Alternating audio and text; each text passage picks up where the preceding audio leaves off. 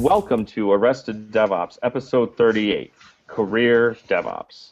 I'm your co host, Matt Stratton, at Matt Stratton on Twitter. And I'm your co host, Trevor Hess, at Trevor G. Hess on Twitter. Arrested DevOps is brought to you by 10th Magnitude, a cloud services company that figures if you're listening to this podcast, you must be pretty cool. You can find out about joining our cloud services team at arresteddevops.com slash 10th magnitude. This episode is also sponsored by PagerDuty.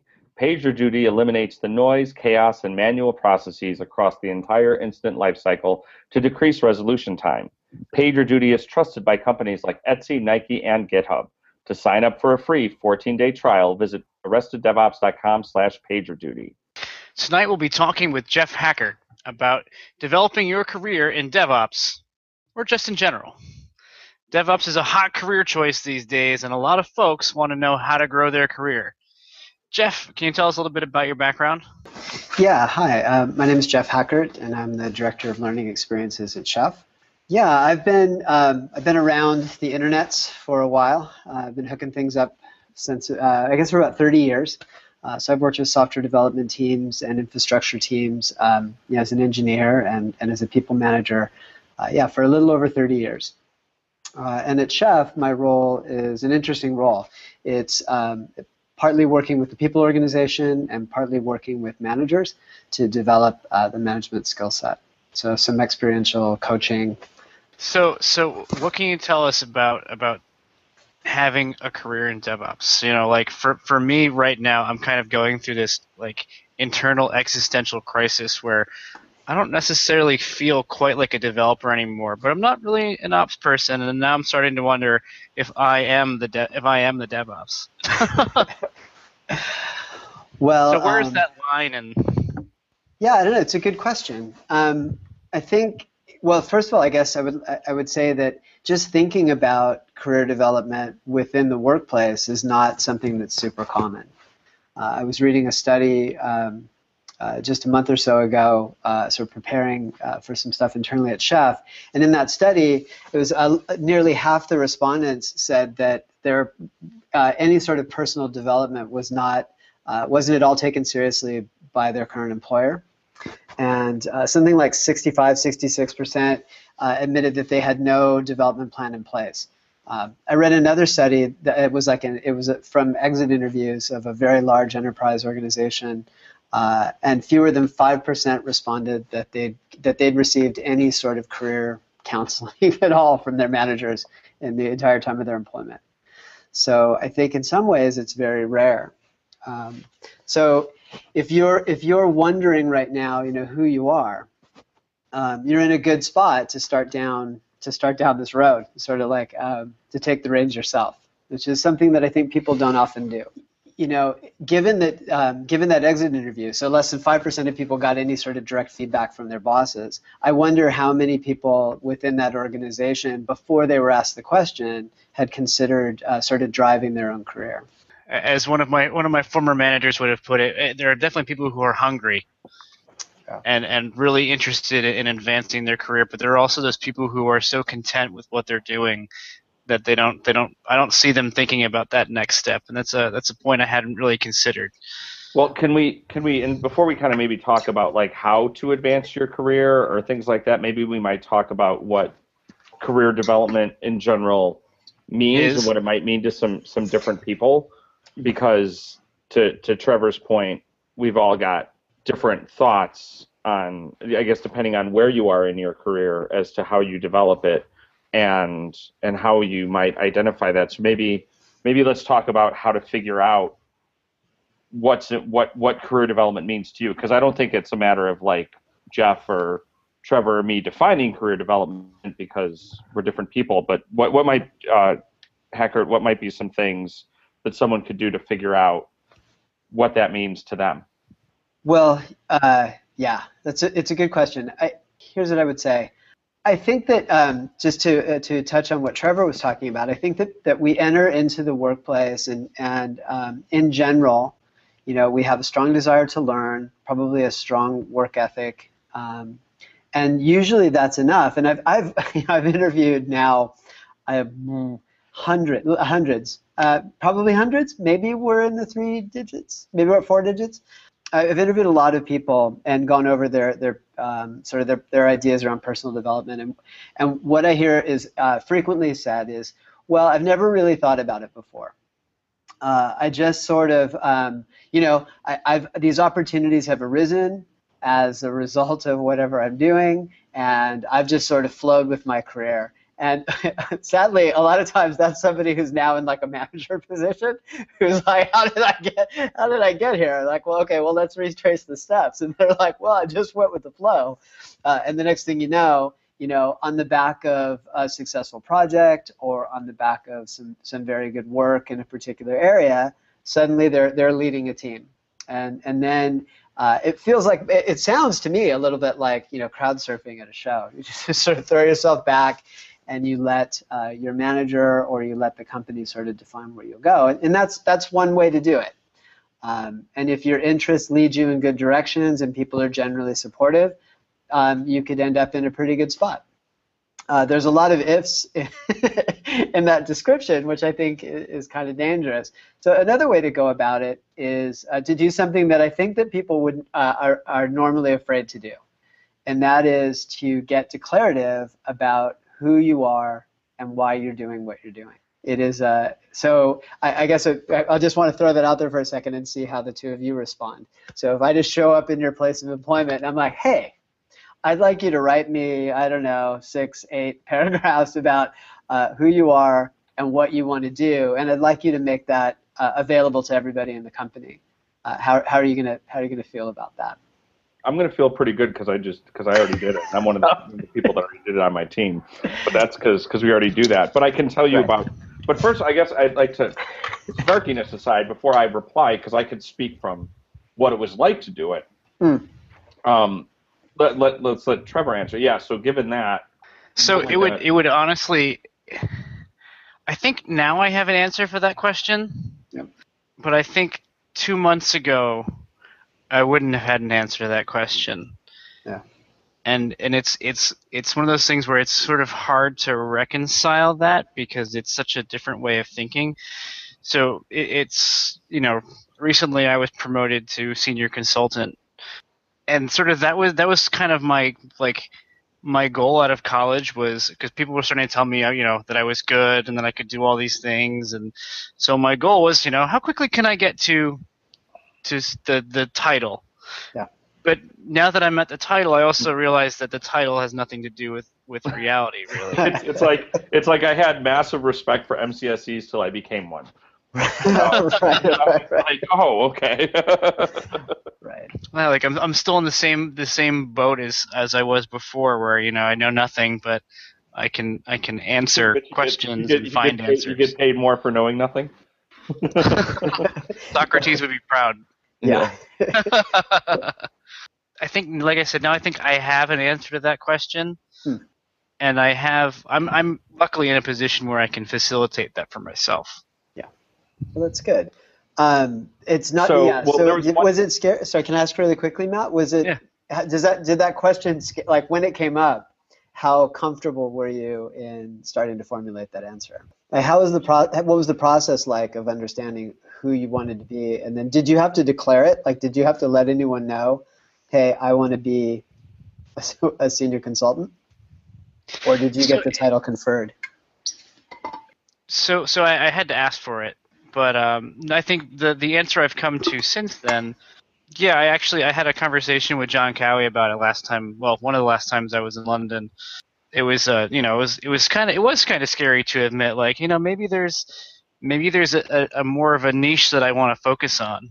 Mm-hmm. Um, and it's you know it's not necessarily you know writing you know ASP applications.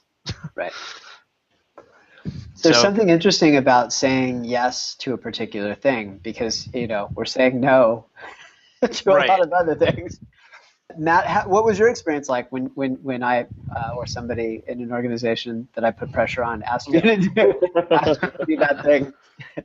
well, one thing that I thought was interesting when we when we did that at, at Chef was so you made a comment, and this is what I wanted to. I was going to follow up with Trevor and and say how he would feel about this particular part because you specifically called out the, and this will be shared with the entire organization. Yeah. Because usually when we talk about coming up with uh, a development plan or whatever. It's like this thing you do with your boss. While I don't think it was necessarily explicitly made clear, and if it was supposed to be, and my boss did this wrong, then I hope I'm not getting him in trouble. Um, but so many people, How terrible would that be? Yes. so many people, yeah. How much trouble is he going to get with you, right? Um, I'm making notes. What happened to blameless, Matt? that's right. Well, but, but I was going to say, but but what was interesting, and I just want to make this point was, I don't recall being told that it had to be shared, but I saw that so many people had shared theirs Yeah. that it was kind of natural for me to do it. So I was like, oh well, I, I actually I saw that as a challenge. Like, well, I'll do this publicly because that is makes me uncomfortable. Yeah. Um, because it made it very hard to be honest. I mean, and I don't mean like to not. I mean, let me put it this way: made it be very hard to be very um, vulnerable in it. Let's put it that way. That Yeah. maybe that's a better part. Instead of you know uh, about saying it, and it also well made it it also made it hard to be declarative in both ways, both on the things that are like, hey, this is something that this is a weakness, or or this is a this is an area this is an area of improvement. You know, this is something I suck at and I don't want to suck at anymore, right? Is how I looked at some of the things. And being able to be really, you know, brutally honest about that was was kind of hard to do in public. Well, but what was actually harder now that I think about it was being brutally honest about the strengths. Yeah. Because it comes it made me feel like it's something that I would have no problem writing up in a in a document that was going to my boss or my boss's boss, Mhm. but something that was going to the whole company. I I felt like, especially working in a company where I feel very privileged to work with really really great people. So it's kind of hard. Like it it it, it it's very hard for me. I, I hate to say brat, right? You know what I mean? Like I, I feel like I'm like, oh, it's one thing if I was telling you know my boss this, but now I'm gonna have this be read by Jez and you know Julian Dunn and you know and who knows and maybe Adam or whatever, and they're gonna be like, is that true? But I I got over it. The one thing that was really awesome about it being shared with the company or at least within my team. I don't know if anybody outside. Actually, I do think a couple people outside my team read mine because I do. I, I vaguely remember getting some notes like, "Hey, I really like how you wrote this," or "This was an interesting idea," or you know, some some kind of a thing. Mhm. Was that there's accountability that went into that, Yep. where my my team now knows, or my coworkers, without me having to request it, if they choose to want to help me with those things, to help me be accountable, they know things I want to work on and I, I made a similar comment when I was helping a coworker with his. When I was just sort of looking at it, I was like, "Hey, here's some unsolicited feedback, but how could somebody help you with this particular thing?" So if I'm reading this and I want to be a uh, good teammate for you, how can I how can I hold you accountable, right? I mean, in a in a really uplifting way, not a like, "So did you do your TPS reports?" but be like, hey, I know you say you wanted to work on more open source, contribute to more open source projects. Right.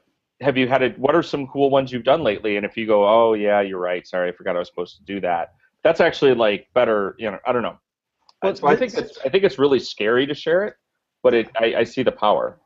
one of the things we did when I started at 10th was um, kind of put our, our like our goals and what we want to see as a team together, kind of our like our internal team plan and mission statement kind of thing.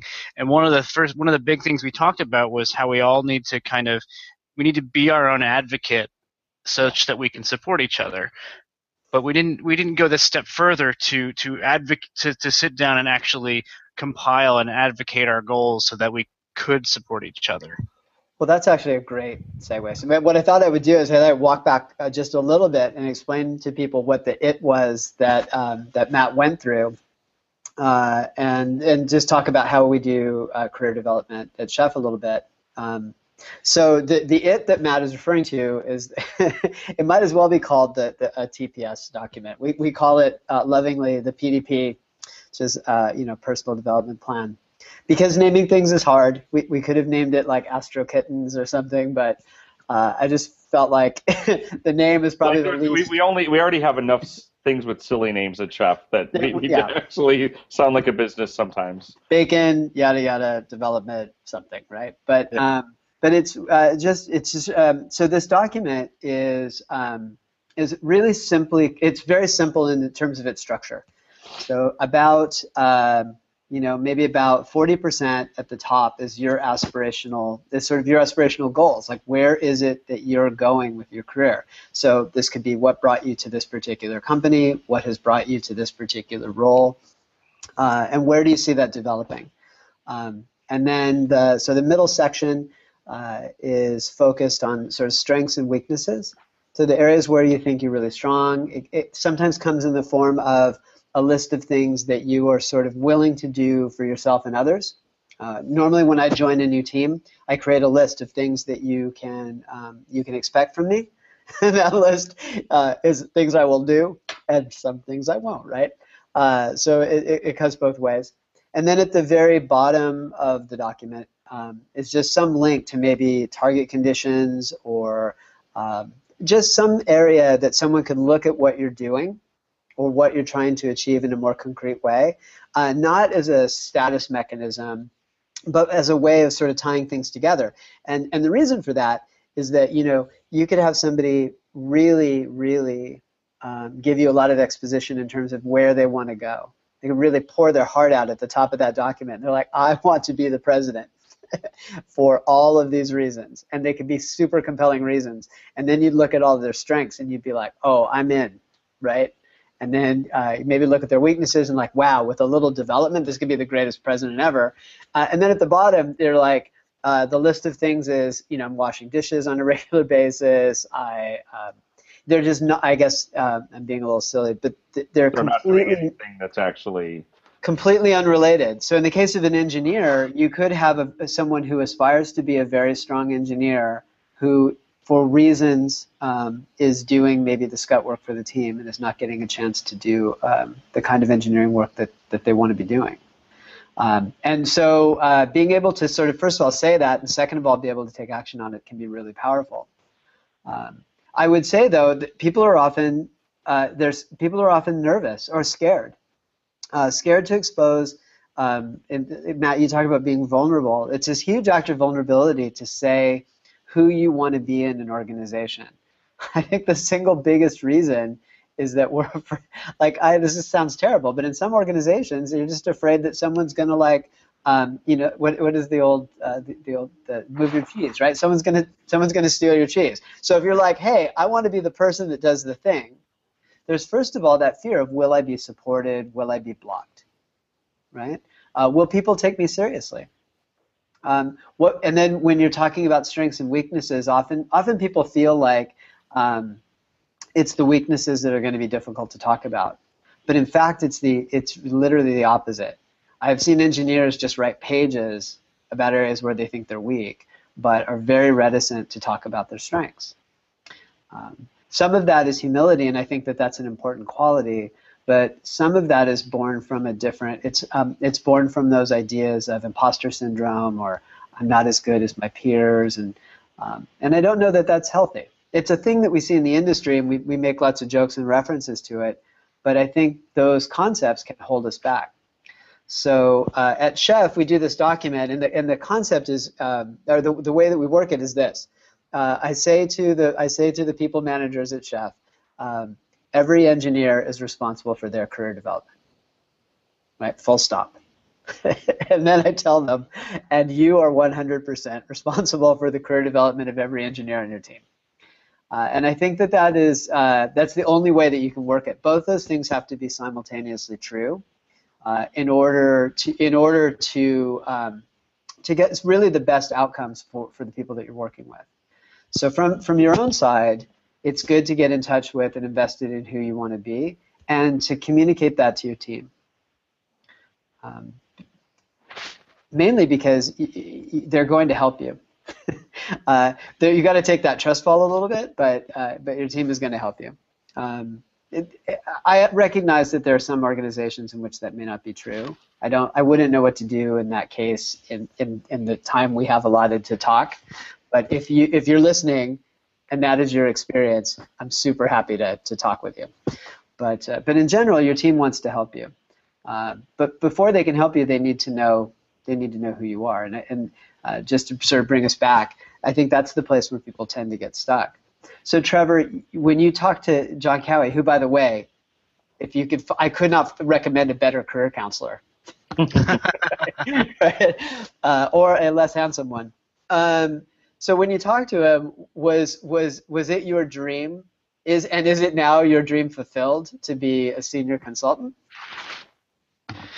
I mean, I, I think at that moment it was, and then there was kind of a, a week or so where I was like, well, okay, now what? right.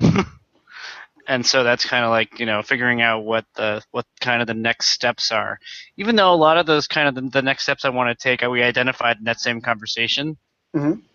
I, I, to be honest i don't know if john realizes that that was what the, the conversation became for me but that was what the conversation became for me Yeah. and uh, How far out can you good. see on your sort of career horizon? Like, what do you what do you see? Where do you see yourself in terms of developing as a as a senior engineer? Like, or sorry, as a senior consultant? What does that entail? So that's a that's a better question. So more more what I'm what I'm looking at is the sort of things I want to work on, and and less like I've got less vision into like what the next step is in terms of like a title, so much as the things I want to be working with and the things I want to be contributing to. I like to lead. I like to build. I like to do those sorts of things and so I really want to focus on making those things better um, so that I can take whatever the next step is in terms of in terms of position, be Right. that you know lead lead something or director of something or whatever whatever comes next. I think it's I see really Matt snickering over there. I was I was snickering at the like it's it's still like about the title, you know. Mm. But but that's hard, right? I totally get it because it's hard to know what does that what does that mean? Cuz titles are hard, right? Yep. I mean, ultimately they're meaningless. Well, because they mean different things in different places, you know. Yeah. And because the thing is, like, if you wanted to say, like, well, it's important to me to have the word director in my title, you could figure out a place to go work and be the director of something, you Right. know. And it could be me. That could just be like that's what we call. Eh, But you could be the one engineer writing code for this startup, and they'd be like, "Sure, we'll call you director of whatever the hell you want to be called, but we're still paying you sixty grand in options."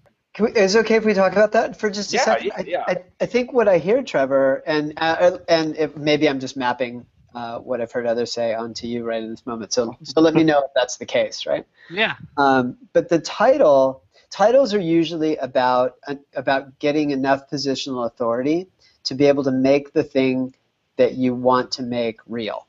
Yeah.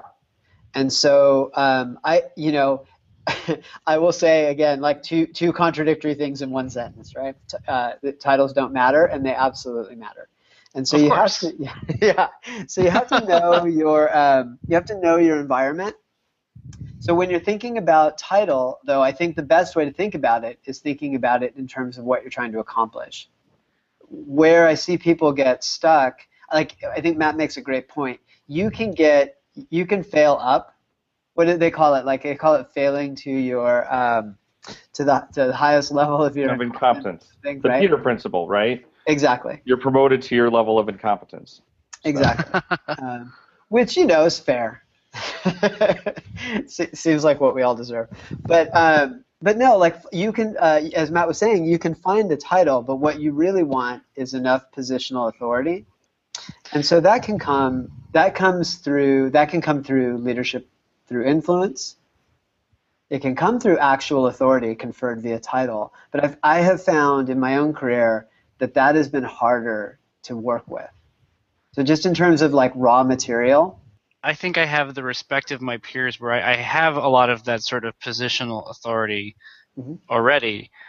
It's sort of, I mean, it's it's again, it's sort of that like that next step where like it's acknowledged that I'm, you know, I don't know. It's sort of it's the it's the stupid confirmation piece, which yeah, and and it's certainly there's there's absolutely going to be places where where you can get you know for lack of a better term a bullshit title Mhm. like that's that's pure bullshit you know i can be the director of flowers yeah. Actually, that's a is that a job that I could have? Right. Actually, Flores, uh, That would Flores actually is a really hard job. part Bergman, part Those, those executive. folks work for a living. well, you know, here's the thing: that recognition is real. Um, so I, I and I, there's nothing wrong with wanting it. I, I, as a matter of fact, I think the, the the, the better we can get about being explicit about what we need, I think the uh, the more willing people are going to be uh, really to help us get where we want to go.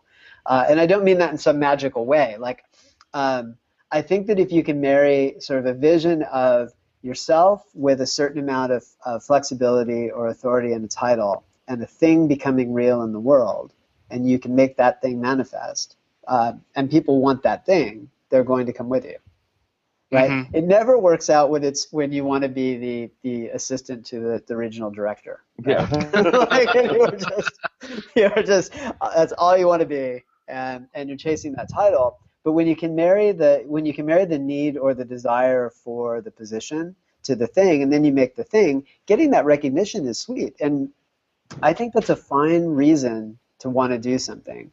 Uh, I think starting with that position of I want to build a thing, because I think we're talking mainly about engineers here. Uh, starting with that position of, of I want to see a thing in the world, and this is what I think it will take to get me there is a is a great way uh, is a great way of, of, of going through that process. And if you make it explicit early, I think you get more help, uh, which is why we do the the PDP process at Chef. Uh, it's a way of taking some. Um, you you know that you do know the cheese thing. You know the Who Moved My Cheese. Yeah, and there was a book, and there was cartoons, and some mice and some cheese being moved from cheese it's station. A, it's a self improvement book by Spencer Johnson. It is that, yeah. Yeah. So I think that's a little bit real, like that fear of talking about what you want to do, because you because um, you know for many reasons is is a real thing. Uh, real, uh, it can be real too in your environment that uh, communicating or signaling interest in an area can sometimes be dangerous. Um, I think we have to cultivate, at least within the teams that we're working on, enough trust in the organiz- enough trust within that unit to be able to talk about those things. And so Matt was talking about making these things public. Um, it's not a requirement at Chef that your development plan be public. Okay, good. So I didn't get my manager in trouble. You didn't. No. Okay. Uh, not everybody wants to do that. No, but, I totally get that. I was just yeah. the, the, way that you expressed it made me wonder if. But it was I, I noticed that it was that people did do that, and do it that, was yeah. it was pretty powerful to me to do it. Yeah, it, I think it is the most. I think that document is the most helpful when it's public because I think you get the most feedback like one as because what one aspect of what you're doing in terms of career development is you're opening yourself up. Like you were talking about both giving and getting feedback. Feedback without the context of what you're trying to be is sort of is sort of not that helpful right? So just imagine you're you're you're you know you're pounding away at some scala because that's a thing right? And somebody leans over and they give you uh, some really good feedback on on your scala code. And let's say that it's you know it's it's pretty critical. So there's two ways that you can maybe you can receive that feedback. So one is you could be like, oh, thank you so much because it is my goal to become the greatest Scala uh, developer ever. Another way you could you could receive that feedback is I actually don't. I just want to get this thing done. I don't enjoy working in this language, or like so it would be like thank you for the feedback, but it's not where it's it's not my life's calling. It's not my passion.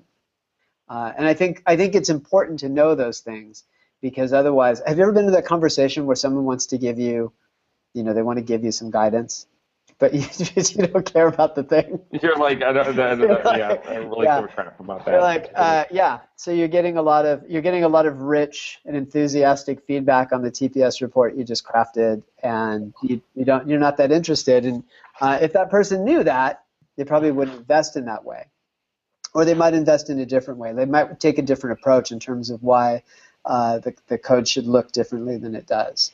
Creating that groundwork by, by sort of letting people know who you are, I think, is super, super important. I think another thing that I, I, I kind of would like to, to touch on, and maybe it's maybe it's been beaten to death, but it but in and in certain circles I think we understand this, and others we don't.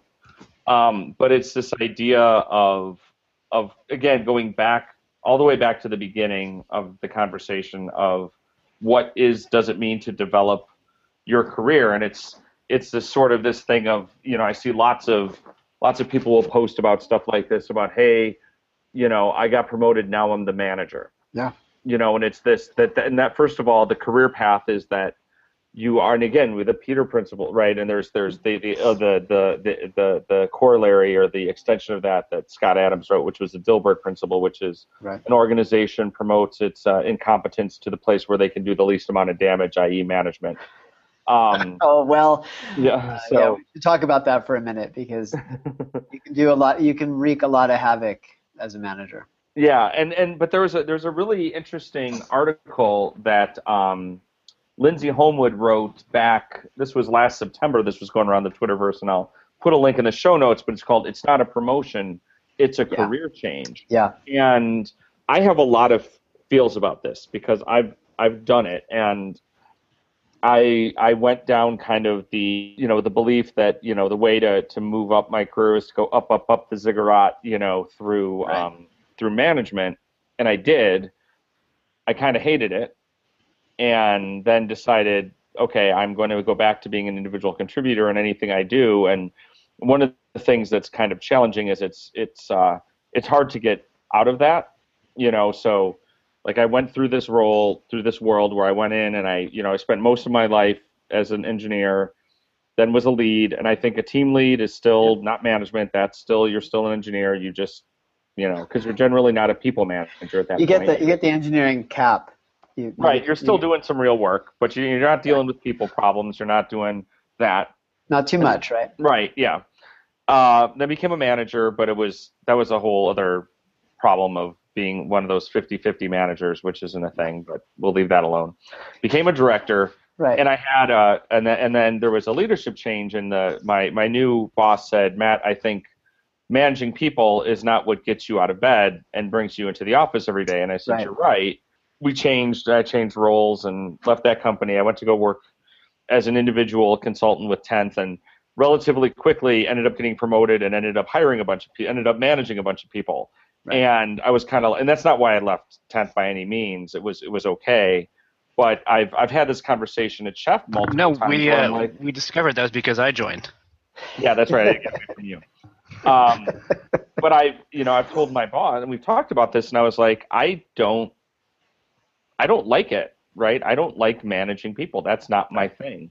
And I think, uh, and I'm not great at it. I mean, I think I'm okay at it, right. but the the trick is to say, how do we, you know, realize like both as an organization, allow for that to say like we want people to be able to develop and contribute more and more, but they may not be able, but but just because they're great at, can, you know, they're probably not good managers. Yeah, Matt, that's a great point. Like we, I think we often confuse performance for career, performance management for career development, and they're not the same thing. So, the that that article was a that was a great article, and it is for sure real. When you when you change titles from from engineer, uh, even from eng lead, or sorry, from from a uh, from like a team lead to an engineering manager, you have changed your career. Um, I, many, many very, very competent software developers have said to me upon becoming managers, when will I find time to code? Yeah. and my answer is, I don't know.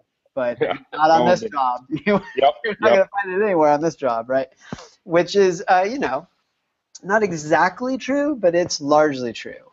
Um, and that's because, from my perspective, what you're taking on are sort of three there's three core areas. There's first of all the people development right? Really ensuring that the people that are um, that are that are building the products that you're focused on are cared for right? You have a genuine interest in their well-being.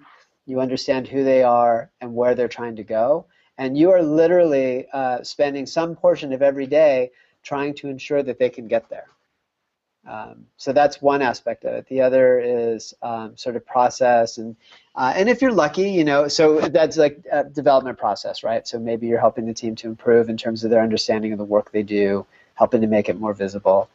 And then if you're lucky, you know, maybe you're doing some architecture, or maybe you're doing some some some product management as part of your relationship with the team, but not always right? So the core. Well, I, the other thing, oh, I, I just want to ask a quick question about that because sure. I've been in scenarios where that was a problem, where I was in a place where the understanding was, well, our dev managers were also our architects, right. and the thing that I saw was, well, when you give somebody two jobs, they're going to only do one of them. And it was either we would have scenarios where either It was uh, they were focused on architecture and they and then they there's the were Ron managing. Swanson quote. Yeah. Go. What's Wow. the non-sponsored quote? Don't don't half-ass two things, whole-ass one thing. Exactly. and so we would have that scenario would happen in both ways where either they would half-ass managing their people because they were being good architects or they were being good managers and not being architects and Yeah. so I, I don't know I, I, I think Je- uh, Jeff I think you have a different opinion on the capability of being able to do that Well, and I, am curious I think, I, I think we should, I guess, um, here's what I would say. I would say the first thing that has to go in that equation, if you're struggling, uh, if you're struggling at all, is the, the part that's married to the product, right? So be, because your core responsibility is to the humans that are in your that are in your stewardship.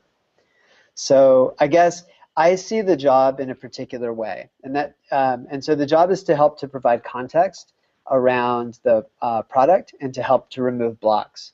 So sometimes providing architectural guidance or helping a, a team to sort of um, look at the look at what they're building is helpful. I think this is radically different than what we think of when we think of like an enterprise architect. Okay, that's what I was just going to say. Okay, so you were saying, yeah, providing architectural guidance and mentorship and things like that versus I was describing as it was to say, no, your job is you are a software architect and you are a manager.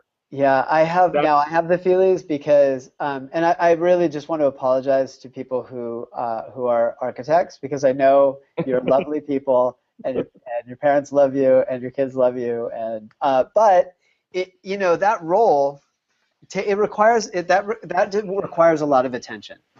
I Yeah. would just say, and you should only do that thing. And uh, only that thing. You should and only that thing. that. If Yeah. there's one thing that you should be whole assing, it's architecture. It's architecture, and you should do that in a company that loves and needs architects. yeah. The uh, so, but but I feel like um, dev process and people development uh, are really the focus, and I think those two areas are important because they're the two areas where our psychology tends to trip us up the most. Uh, not that your manager is a psychologist, but that they're the hardest to navigate. They're the most people centric. So, under, so uh, be, allowing your team to understand who, who you are and what you're working on. Take, there's two facets for that. There's the actual sort of tactical what am I working on and how do I visualize that to, to the rest of the people that I'm working with? And then there's the meta, right? Uh, who am I? Why am I here? And where am I trying to go? And I think those are those are two very important areas that a manager is a, is a, acts as a steward for. Uh, there was a great uh, Project Oxygen, which is a, where the Google's sort of eight things came from that that people were uh, that people were passing around. Those eight sort of qualities of a manager, I think, are, are uh, is a really good example you know, Google had no manager role. And, and then when in their you know, characteristic of Google, when they decided that maybe something was missing, they should figure out what it was, uh, they led with the analytics. And they were able, through surveys, and their, their, their, their uh, people operations team was able to sort of figure out a list of these eight things. There, you, you, I don't think you'll find architecture anywhere on that list, right? But that list is wholly devoted to making the lives of the people on these teams better. Uh, and I don't mean that in a, like a general fuzzy way, like bring cupcakes or uh, bacon and scotch or whatever it is that, that people enjoy. Doesn't it hurt though. That those things don't hurt. They're they're good. Yes. Uh, I'm vegetarian, so the bacon not so good, but but everything else I could do vegan bacon. vegan bacon. Uh, but anyway, it's really focused on. Uh, sorry, uh, just to get back to that. So the, the, those eight things are about the people. Uh, this was really the, the message of um, of Agile and, and XP. It is the context is the practice, right? The practice of software development, the practice of uh, infrastructure design and deployment. But within that context, it's really about the people uh, Ken Schwaber, eh, there's this great quote in the little um, in the little Scrum booklet, the the Beetle book, you know, uh, which I think is out of print now. It's a good one. But Ken, Ken says he's like there are three things in a software development project. There's three sources of variation, right? One is is requirements. You know, they're gonna they're gonna change, and they're probably gonna change late. Uh, two is uh, the underlying tech, right? The tech's always changing, and this is true. Uh, number three, people. he's like, and he doesn't just say like people. He's like people individually and people working together as teams. Uh, and so there, there's a lot of variation in how we work together, and navigating that, getting to a place where we're where we're performing effectively, or even to a place that we would call high performance, requires that we understand each other really well within the context of what we do. Uh, a, a, fatal mistake that I have seen a lot of agile sort of coaches make um, is that mistake where they think that they become like you act as somehow a psychologist or, or a parent for a team. I think that's a mistake. It has to be in the context of the work you're doing, which means that you know uh, I don't know if I've, I've, dug myself into a little bit of a hole here, but uh, it means that you um, you need to understand who the person sitting next to you, like when you're pairing, you need to understand a little bit about the motivation of that person in order to be able to relate to what they're doing and to help them to learn or to learn from what they're doing. So I, I completely agree with that. I think uh, knowing a little bit of the psychological component can also be helpful, though. So one of, one of my favorite tools is um, as doing an emotional check-in with your team. And so there's a it's uh, I, we've talked about the McCarthy show and the core protocols before, but they have this uh, this thing I called the this this check-in protocol check-in, yeah.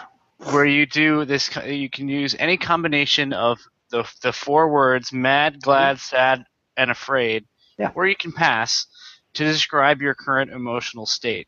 Yeah, coupled with being checked in or checked out, right? Right. This is this is one of my favorite. Ex- I, so first of all, I, Jim, if you're listening, I don't think you are, but if you are, I love you. Uh, I talked to him on the phone once during oh, my camp. well, so I love the core protocols. Um, I have not. So I know Jim. I love the protocols. Um, I've talked to Jim uh, uh, some on, on the Facebooks from time to time. I don't. I've, I haven't done it, but I've worked with engineers that have been through the boot camp yeah, I think that check-in process is super, super important. Uh, I talk about this at work sometimes, and, and I can tell by the responses that I get, like I can tell by the face on the other side. they're, like, I don't know. But I think it's really important.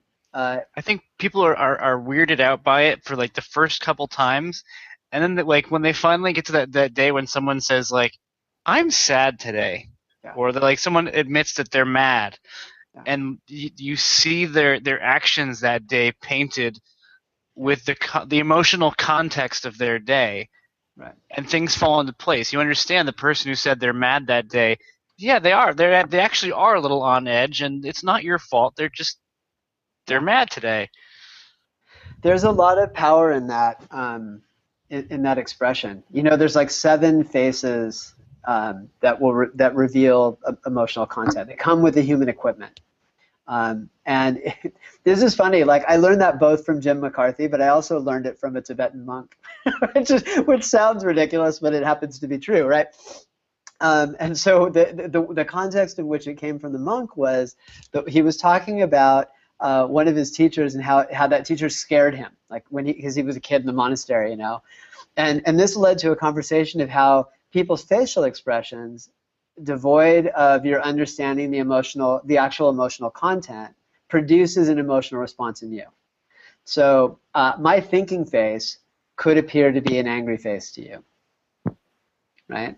And so you you you tell me some something, uh, and I give you my thinking face back, and you walk away wondering why I hate you.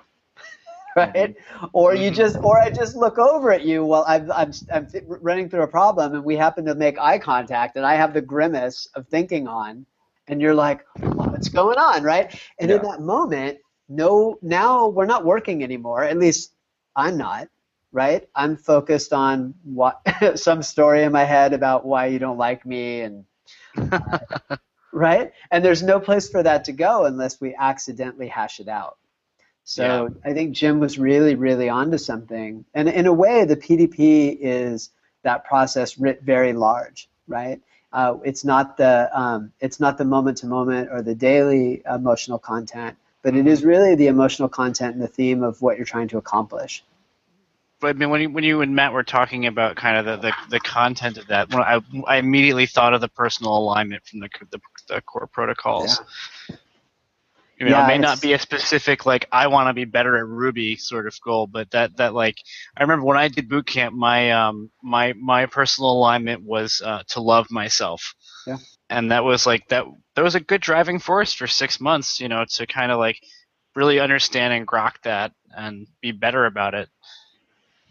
I did not expect this conversation to go here, but yeah, I completely agree. Um, getting comfortable with who you are and who you want to be will, uh, doing that with your team for sure, will lead to better outcomes.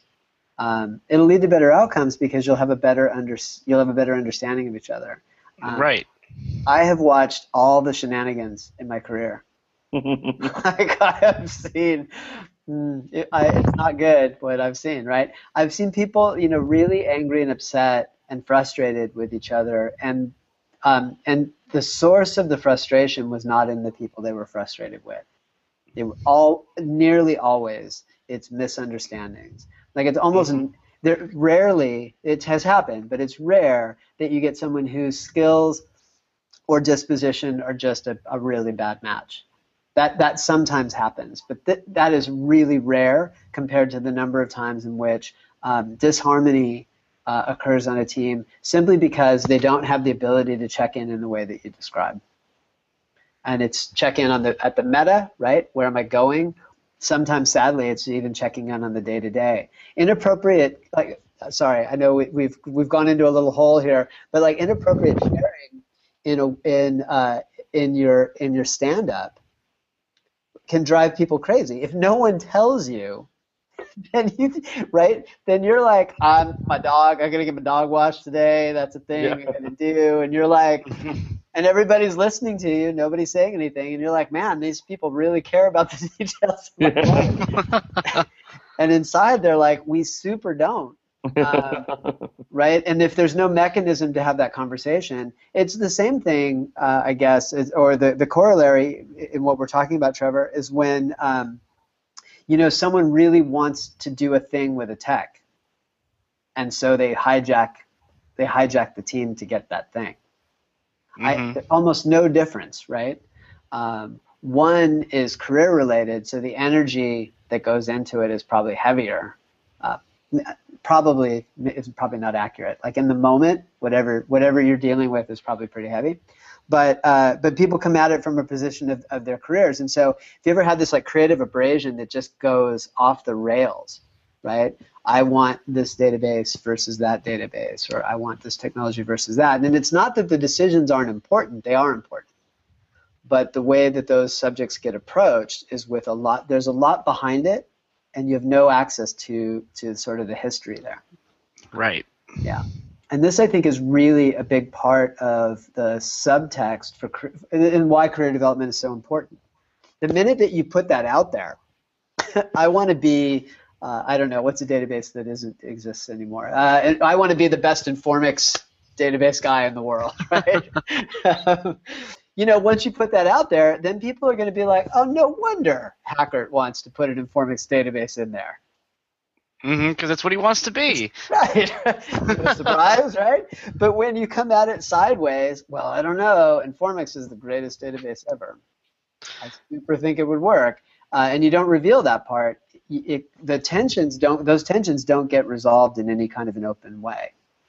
Absolutely. Yeah. So we're we're starting to run out of time. I wanted to ask one more question, Sure. and that was, uh, how, so we we talked at the beginning about the the five percent of people who who said they get like zero career advice whatsoever. How how do you know from from their management at least? So so how do you know if you've got a good manager, and and what are they going to do to help you grow your career?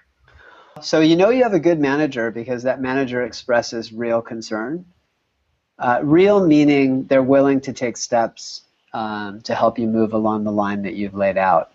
Uh, so you know you have a good manager because they first of all they create the opportunity for you to talk about career development uh, separate from performance.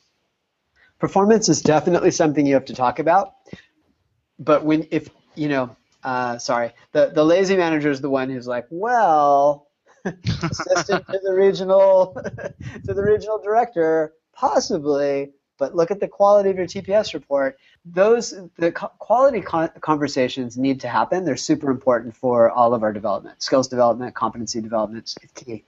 But they need to happen frequently, like all the time.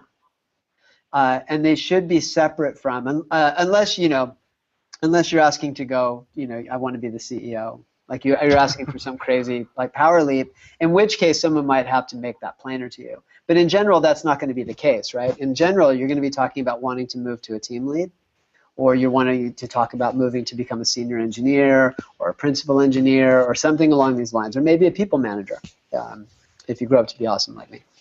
Just kidding. Uh, I encourage there are there's not a ton of quality people managers in the world it's a, it's a finite number and it's very small. So if you're interested in managing tech teams, now is a great time to enter into that career field. It's just a plug for the profession. Uh, but, but, but anyway, um, so there might have to be that conversation about why your skills don't match uh, the direct role that you're trying to get to. But in general, you want performance feedback to be frequent and um, and, and, and focused on the work that you're actually doing. And you want the career development conversation to be open and directive. Like you want to know what the qualities that you need to develop are. So maybe you have really good ideas but are struggling to get those ideas heard by your team or adopted. And those are the areas where, so if it's a matter of, um, of improving around leadership, it's two things, right? It's getting the feedback and the opportunity to be able to move forward with them.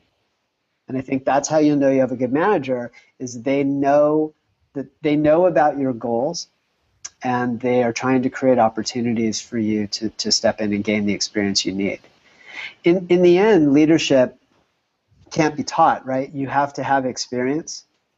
There's a, I, there's a link that we can talk about later, but this is a hot subject because there are many, many books and there's many schools that will, that will teach you leadership. But um, I think it's probably real that it requires a lot of experience um, to know how to lead. And you can't get that experience if you don't have somebody who has your best interest at heart, right? Sorry, I'm flailing around because I just saw the Blackhawks lost. Oh, I thought oh. you were like, make that point, Hacker. Yes, that's no. right. Great. All right. So does does that help? yes. That's right. Yeah. What do you what do you what do you think, Trevor? Is that is that legit? I think so. I mean, I'm, of course, I'm I'm reflecting upon how, how much of that is true for me presently, and, and the people who, who manage me, and and being happy about that because I agree with that, and I agree that those are those are helpful in helping you move forward. So that's that's in my head. I'm just thinking about like, yeah, yeah, yeah, right. Um, you know, I was poorly managed through uh, probably about 18 years of my career, and I don't think that that was intentional. And I mm-hmm. feel like um, uh, I feel like the people who tried tr- tried really hard to do what they thought was the right thing. It wasn't until it wasn't really until the last half of my career that I started to work with managers who were really invested in the growth of the people that they worked with. And I can tell you, um, I've you know worked for a few companies, not not a ton of them, um, but uh, some of them uh, some of them did better at this than others. You know, uh, Riot certainly, and uh, really a ton of care goes into um, in an industry that's not that's maybe not known for this, right? A ton of care goes into um, how engineers are managed and how that and how the role of engineering manager is, is conceived and and uh, prosecuted. Just a ton of thought.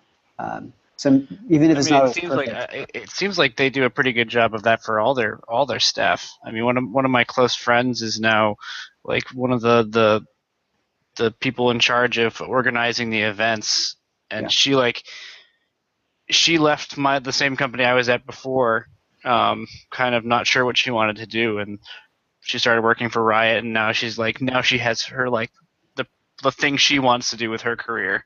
Yeah yeah, there are good cool. companies out there. Uh, uh, that's one. Um, yeah. for, that is for sure true. Uh, anyway, if, if if you don't have that environment, um, I think you're going to have a tougher time. But I think you can start to cultivate it. So one thing I, I definitely believe is that you can do anything you want at the level of your team. Yeah. Yeah. I, I think the, the the the the last thought I would like to share would be uh, at my last job was constantly being told that some magic person was going to come and solve everything. and that I should like because you know I was You uh should wait for that person. I should, exactly that I should wait for that person and I shouldn't just take the reins and Are make you it are you are you are you sure you were at a consulting company and not a synagogue? you know, I mean, like, you guys, I, did, I didn't realize that your old company was such a messianistic cult. oh my god, I'm so much. I mean that's that's really what this, that's really what my you know my, that was that was what the CTO was telling me was you know like oh yeah we'll get you know we're gonna hire all these you know magic .NET engineers who are gonna come in and solve all the problems and not that I could go and solve the problems and I feel it like that it was a, mystical. a big brake on my progress. That's the that's that whole myth of the 10x engineer, right? Like it's this this this person that can do all the things that will will get them in here eventually. And I've I've had that too. I had a, you know, and and um, when I was at, at, at a company, we were transitioning our stack from Windows and .NET to Linux and, and other things. And so my, you know, the sysadmin team were primarily Windows folks, and the fellow who came came over that ended up running the ops team after I ditched it to go be an individual contributor basically had the same thing. He's like, well, we're going to hire in a bunch of Linux people because clearly you guys can't figure this out. And it was like this again, never never occurred to this person that someone might learn or all these Windows admins might be running Linux boxes at home as they were, you know, but it was like clearly it was just like, no, Trevor, like to your point, there's some mythical magic admin out there who's going to come in and fix all these problems. And the truth is, everybody out there, well, first of all, these mythical people, maybe they exist, but they probably already have jobs, and you're probably not going to hire them away. You Well, know? see, you said- The you're last right that the myth gonna is the- do is come into your busted ass shit. and and be the asshole that comes in and, and does all the things like nobody wants that job right Well, you know, the, the biggest problem there with, with that position, um, if you don't mind my saying, is, is that, you know, people mistake, I think, uh, uh, they, they mistake the value of software development teams and, and of infrastructure teams, or really any creative team within an, within an organization. So we tend to get super focused on the work output as the value that the team provides. But it's actually the learning function of the team that is of the most value that's the pedagogic function of a team that results in disruption, that results in innovation, that results in the things that people claim that they want. And so I love it when the CEO is like, there will be no learning. yeah You, Trevor, you must wait. yeah A learned oh, exactly. person will arrive. All Yeah, right. It was super frustrating as you know, I, as I would have to meet those reins and, and but still be told like no no no no. no. Yeah. Well, I think we're I think what we're both saying, and maybe not saying it out loud, is that within your team, just disrupt your company. Yeah. nice. All right. all right so with it, with that let's we're gonna need to wrap up so wow this is this was one of those episodes I should, it comes as no surprise that everything went so quickly and we're went went so well but let's move into some checkouts and, and, and wrap it up here so Hackert, what do you got for us Well, I just got to throw a shout out to Lyssa Adkins. I'm uh, I'm here in, in beautiful San Diego uh, for three days of, of a coaching intensive workshop with her. Um, uh, she wrote uh, coaching uh, coaching agile teams. I think I think I have the book here. Let me see. Uh, so I don't know if you can see it. But anyway, so I'm, I'm here in San Diego. I think they give this training pretty frequently. Um, so I would keep on the lookout for that. The other thing uh, I guess I'd throw a shout out to is uh, Marie Kondo's book. Um, there's a, a, there should be a link to it in the show notes here. But she is this uh, tidiness expert fr- from Japan, and she uh, her basic premise is that you when you're tidying, you should uh, focus on one area and what or sort of one type of thing, and you should get rid of all of the things except for the things that bring you joy. And I just think this is such a great thing. So I've been tweeting out with the hashtag, uh, you know, the DevOps Marie Kondo because I feel like you should apply this to your backlog. I feel like you can apply this to methods that you're writing. Like I think that there's no end to where you could tidy like this. Um, so that's the other thing that I would I would say. great so Cool. Trevor So yeah. so This is actually something that Matt sent me, so it's kind of not fair because that's kind of like stealing something that he could be using as a checkout, but That's okay. it's I fine. I'm doing it, so it's all right. Uh, so Adam Edwards built a, a cookbook to basically provision yourself a workstation. Um, so it's called Winbox. It's on GitHub. Um, it's cool. Adam's a good dude. Yes. Um, it's I I haven't seen it yet, and I don't know if it's going to be good or terrible. But Jurassic World comes out this week. Oh, I thought you were talking about the cookbook. I'm like, he's like, I haven't seen it. Matt sent me a link. That's all. But like, you're talking about Jurassic World. Gotcha. um, but it's got Chris Pratt and dinosaurs, so it can't go too wrong. Yeah, how bad can it be? Yeah. And uh, finally, another, another cool tidbit is um, Arrested DevOps has crossed the 150,000 approximate downloads. That's that's Oh, downloads. We congrats. can't confirm whether or not those are listens. Yeah. But, Still but cool. That many copies of an episode have been downloaded to some device at some point, is what we can confirm. So that's pretty. That's pretty fun. So That's thank you, listeners. That's I. Yes, I, I really. I, I- in all, all kidding aside, and I never agree to have all kidding aside.